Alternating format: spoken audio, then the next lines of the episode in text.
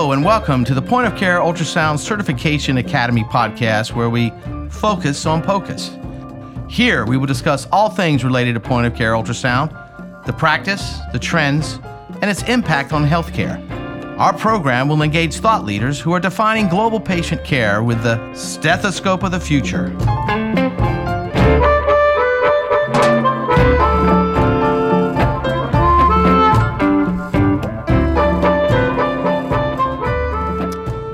Welcome all to the podcast, Focus on POCUS. Today, hey, it's a CRNA kind of day. We've had a couple CRNAs today, and today we are broadcasting from the Widget Studios here in Media PA, and today we have Thomas Barbeau, who is the founder of the Society for Opioid-Free Anesthesia, also known as SOFA, and is currently serving as president. SOFA is a nonprofit organization dedicated to education and research on opioid-free anesthesia and postoperative pain management. Thomas currently practices in Atlanta, Georgia, and is responsible for implementing opioid-free anesthesia and postoperative pain protocols. He received a bachelor's degree in nursing from The Ohio State University, a master's of science in nursing and anesthesia residency from Case Western Reserve University, and a doctorate in nursing practice and pain management fellowship from the University of South Florida. Thomas, how are you today? I'm fantastic. Thanks for having me. Where are you calling me from? I'm actually at work in Atlanta, Georgia right now. Yeah, you were just saying earlier you're doing those that crazy, 312s, or you're doing a shift work, so you're able to live out in the bucolic country and run into, the metropolis of Atlanta and do your thing and go back to the leafy area, right?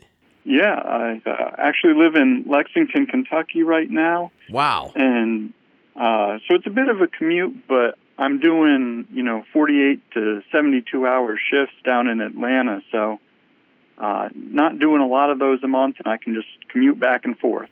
Nice. That sounds very nice. That's something we were talking about. Maybe artificial intelligence will free us all to the 3-day, 4-day work week. That'd be fantastic. Absolutely. I'm all for it. I'll put a request in. So, that's right. Yeah, so let's talk about it. There's a lot of things that go on with the CRNA, and, point-of-care ultrasound is just a small part of it. You guys do a lot. So how did you get started in point-of-care ultrasound?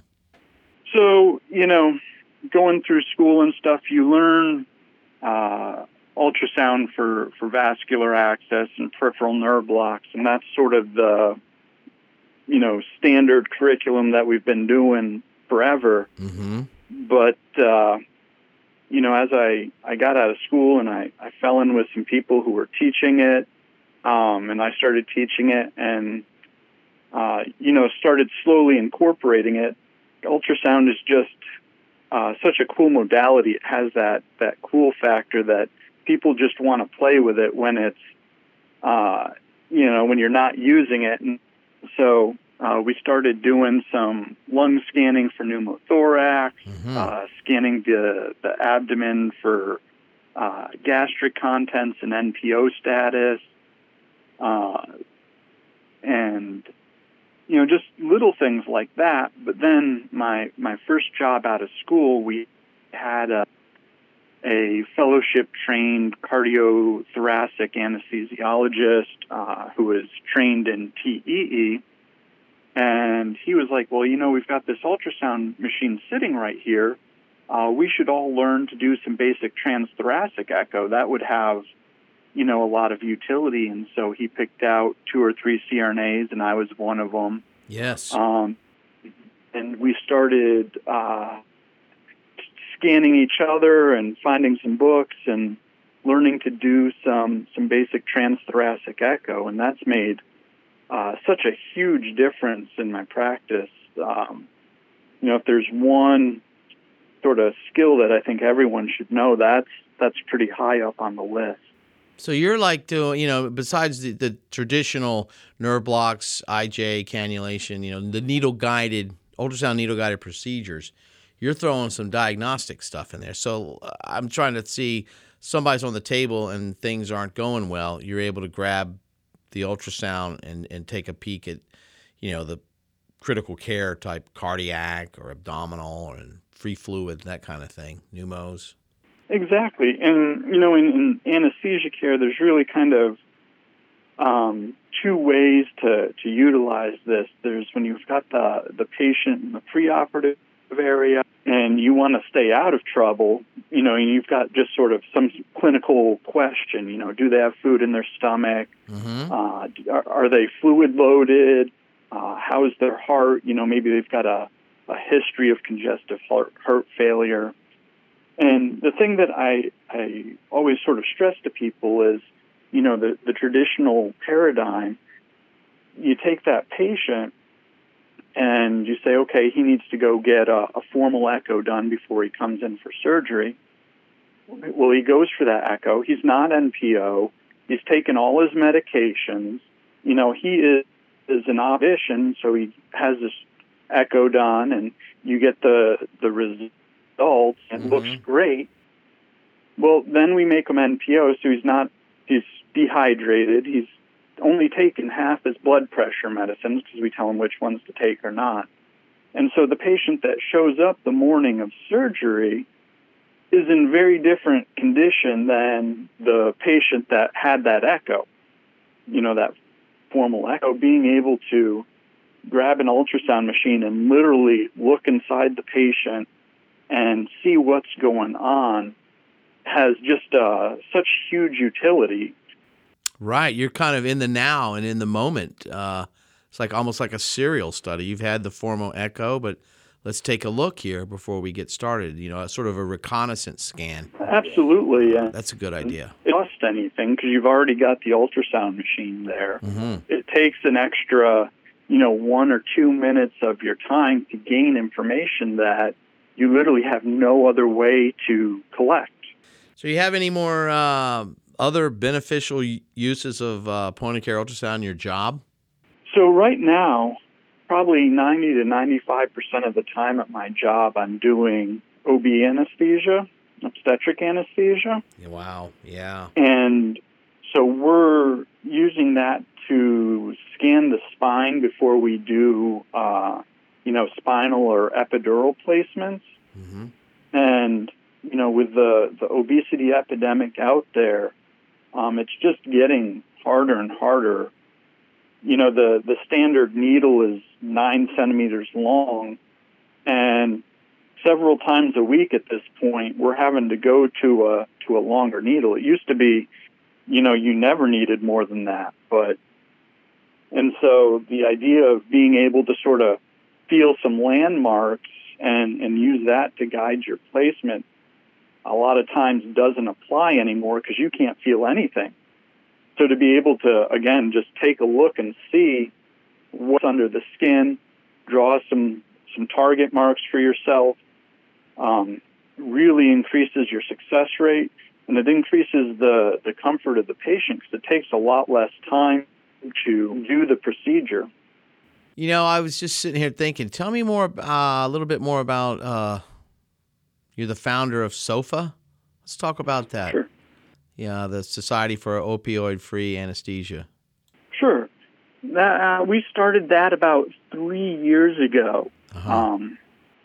Myself and another CRNA that I was teaching pain management and ultrasound-guided blocks with. We had this sort of passion and, you know, sort of the idea being that, you know, back in 1960 when fentanyl was created, it was a huge step forward in the ability of people to give anesthesia. It was a much safer drug than the anesthetics they were using at that. And so it was great. But, you know, 60 years has gone by. We've learned a lot more about the negative and the harmful effects of opioids. We've learned a lot more about how to manage surgical pain better. We've got more drugs. We've got these ultrasounds everywhere that we can do peripheral nerve blocks with. Mm-hmm. And so the need to use opioids has just drastically decreased. And we know that not only do we not need them anymore, patients do so much better without them. Right. And so we founded this society to educate anesthesia providers, because you think about it, you know, 3 generations of anesthesia providers have, you know, come and gone and been educated on sort of this opioid-based anesthetic technique. So there's a lot of preconceptions about even the necessity of using opioids. And it's, you know, in healthcare, change is slow. And so just trying to break that habit, or to get people to realize there is another way and a better way. Yeah, I like that. That's really aces as far as that goes, and the way it's going, especially with the opioid crisis that, you know, is always in the news that you're hearing about. And that's a different thing completely, but, you know, that leveled twilight that you want to be in so you can talk to the patient and, you know, get them to Valsalva and cough and whatever you need to do.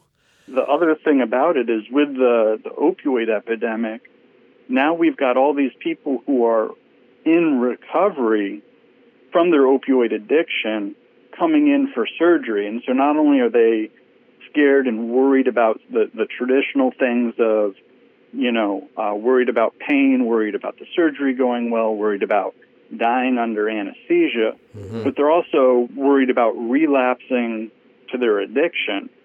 And so to be able to tell them, listen, we can get you through this without exposing you to this drug of your addiction, is huge and life-changing for those patients.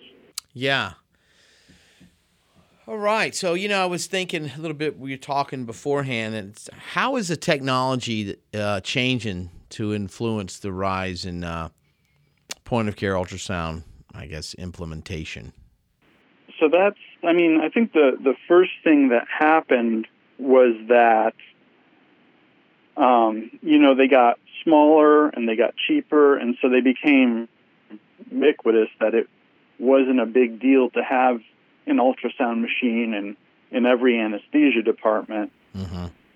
And that sort of continued in that we're seeing these handheld ultrasounds that plug into your phone or your tablet, and so you don't even need like a dedicated ultrasound machine anymore. You know, all the technologies in the handheld piece. You've got an app on your phone or your tablet that you can use to right. see the image. So like a Butterfly or something, or even different vendors that are out there. Right. And the other thing that you're starting to see is the use of AI incorporated into the ultrasound machine, where when you put the probe on the patient and pull up an image, it'll automatically label structures for you, or it'll perform calculations like the ejection fraction, volumes, like you can calculate, it'll automatically to volume of the stomach or the bladder. And so it's just automatically doing these things for you. And what a lot of that does is reduces the amount of training and education that you need to be able to get clinically relevant information from the ultrasound probe. Because, mm-hmm. you know, most of us that are doing this point-of-care ultrasound, we're not ultrasound experts. We don't have a degree in it. We're not going through a whole program. We have, you know, maybe a week of training in school, and some hands-on experience. And so, you know, we're not really experts in it, but it's something that we do every day. Yes. And so for those, and, you know, even the education piece is relatively new, having formal education in it. So there's a lot of people out there that are going to a week in class to sort of get the basics and get up and running on it. And so this sort of thing just lowers the bar and raises the amount of good information that you can get with less experience, I guess. You're right. And in regards, I'll go a step, ratchet it up even more in the artificial intelligence. I saw the other day in the trades, the FDA has approved an artificial intelligence device transducer that you can just place near where you're trying to get, let's say, a peristernal long axis view of the heart for cardiac scanning. So you've got a nurse on the floor in the unit. They can get it near third, fourth, second intercostal space, and it scans quickly through an array of templates, and then when the template is on axis and perfect, that's the image you're going to get. And then the next move, I guess, is what you just described, populating the structures or doing the EF, ejection fraction, and all that. So it's even the AI is making it so you don't have to have the hands and say doing a clinical preceptorship for 2 or 3 months, a certain number of scans, to be able to scan something on axis and do a very abbreviated cardiac study. That's almost here within this decade, I'm sure. Yeah, that's amazing. Yeah. And this is something that previously just didn't even exist. I mean, if you wanted this information, you had to order it. The patient had to go down to the lab, get the scan done, then you had to wait for the scan to be interpreted. Mm-hmm. And so if you need that information in any sort of urgent manner, there is none of that, right? Yeah, the AI is something. There's radiologists that the machines are beating. Some radiologists out there, they can see the pixelation and identify the cancer really small, better than the human eye. So it's not just affecting truck drivers and assembly line workers. So it's not just blue collar, it's white collar and professionals too. So, so with that question, I'm going to finish up here with, what do you see? What's the future of point-of-care ultrasound and anesthesia? I think we just kind of nailed some of that. Yeah, I think the thing that we have to be sort of careful about, and before we, go into this whole hog and just say, well, the AI is going to interpret everything for us, I think we really need to set some standards and increase the basic education that we're giving everyone. Because it's one thing to just let them do it, but you've got to be able to look and make sure that it did it, that it interpreted the image that you're getting correctly, and especially when you start having some pathology in there and it doesn't look like a normal scan, you've got to be able to verify that what the machine is telling you is correct. So I think the big steps forward in the near future that we need to do is really solidify what the basic educational requirements are going to be for doing POCUS, and start making sure everyone does that or gets that. All right. Dr. Tom Barbeau, listen, thank you. And it's been great having you today on the podcast. It's an honor, and we thank you for all you do in CRNA and patient safety. And don't forget, for more POCUS-style topics, follow us on Facebook at POCUSCIRTAcademy and Twitter at POCUSacademy. Tom, thanks a lot, and have a good evening. Thank you.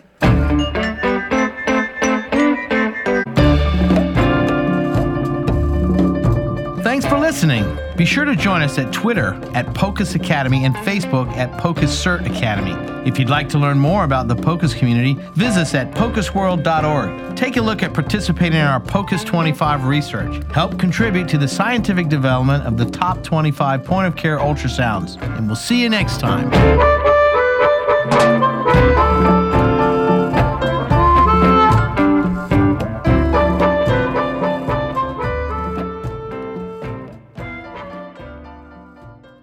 The thoughts and opinions expressed in this podcast are the views and opinions of the guests and not those of Intelios. This podcast is for information purposes only.